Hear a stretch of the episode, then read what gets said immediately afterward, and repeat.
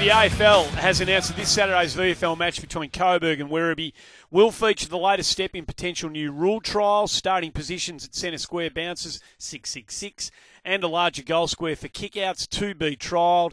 2 p.m. at Coburg City Oval, aka Piranha Park. As it stands, it's not the game for broadcast on Channel 7. Got to call into 7 to see if that might change. You can get along to Piranha Park, corner of Harding and Russell Streets in Coburg to see it for yourself. I reckon there'll be a lot of people keen to see what this looks like. Lee Adams, who played a lot of great footy at AFL level, coaching Coburg this year, I'm sure is going to be interested like many others. Lee, thanks for your time, mate. Thanks for having me, Andy. When did you find out that your game was um, going to be used for this trial? Um, we we actually contacted AFL Victoria, our football manager did, uh, a week or two ago when the uh, talk was that it might be used in AFL games and, and said that if, if they didn't want to go ahead at AFL level, that we'd be happy to trial it um, at the lower level and uh, got confirmation, I think, yesterday afternoon that, yeah, our game had been chosen to to implement the new rules and have a go. Do you have any miss? I mean, yours is still a game for four points. It's still a game in your premiership season. Do you have any misgivings at all about being this kind of one-off game that is going to be playing under slightly different game conditions than all the other matches? No, not at all. Um, obviously, we're still really, really keen to get four points this weekend, and it is a big game for our footy club. But um, yeah, we're, we're really keen that if you know if they're going to come in next year, which they might, that we're, we're willing to have a crack at them and, and see how it goes. And um, as far as I'm concerned, I don't think it's going to implement us, um, you know, change too many things throughout the game. But um, yeah, hopefully, for our sake, a little bit more high scoring. Well, it's going to be. I mean, you as a you know, like as a premier footballer and somebody who loves the game, and now obviously committed to coaching of it.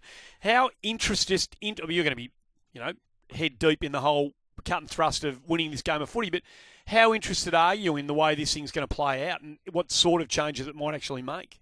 Yeah, I, I think just like everyone else is probably listening to the show, I'm interested to see if it is going to make a difference, um, what that difference is going to be. Is it going to be a small difference or a big difference? Um, yeah, as much as we've sort of looked into it over the last couple of weeks, um, well, for, from our point of view, we think that maybe it should, it's going to be probably hopefully a little bit easier to get it out of your back half from a kick in. Yep. Um, with a, obviously a bigger a goal square to be able to either kick over the zone or kick through it with a little bit more space. Um, we see that maybe as, as one of the things, and, and probably the other one is maybe making uh, centre bounce clearances a little bit more uh, I suppose, important to the game, knowing that you're going to probably have an extra five or ten metres to, to run and carry the footy before players are going to be pressing up to you. So that that's the thing that I'm really interested in because uh, once the game gets going, the you know the six six six starting positions is going to be negligible, obviously, but you're going to have that kind of five or ten seconds to make the most of it if you do get clean takeaway from a centre bounce.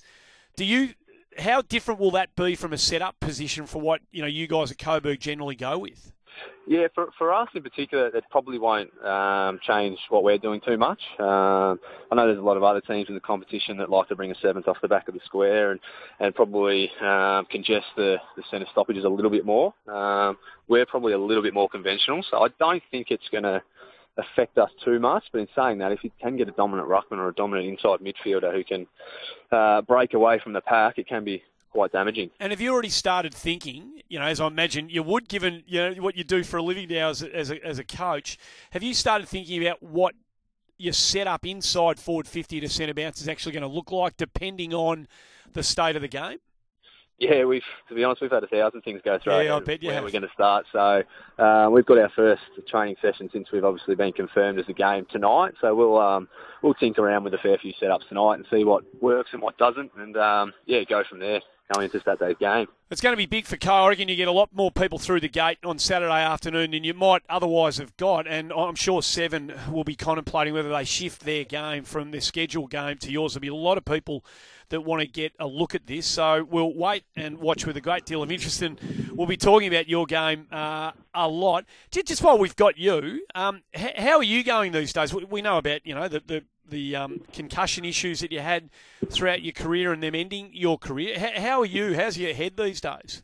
Yeah, going really well, thanks, Andy. I'm um, yeah, went through a couple of probably rough patches there once I once I finished up with a few um, yeah mental issues um, arising from the from the yeah, but from the few scares that I had over my career. But um, yeah, going really well now. Um, obviously outside of football and feeling pretty good. So um, yeah, as you said, really important game for, for our footy club this weekend, and you know hopefully Channel Seven does the right thing and, and gets us on TV to, to have a look at the new rules. And um, you know obviously it's probably two lower lower ranked teams, but you've got two really young up and coming teams. It'll be a cracker of a game. So fingers crossed. Um, if you're interested in the rules, get down and have a look. Oh, this is going to be one of those games. I think that there'll be uh, and very nicely done, taking it off you like a brilliant coach that you are. It's about the team and the game. You're clearly sick of talking about your own situation, so I won't ask you. but this is going to be one of those games, isn't it? That the whatever um, data is take you can take away from this game.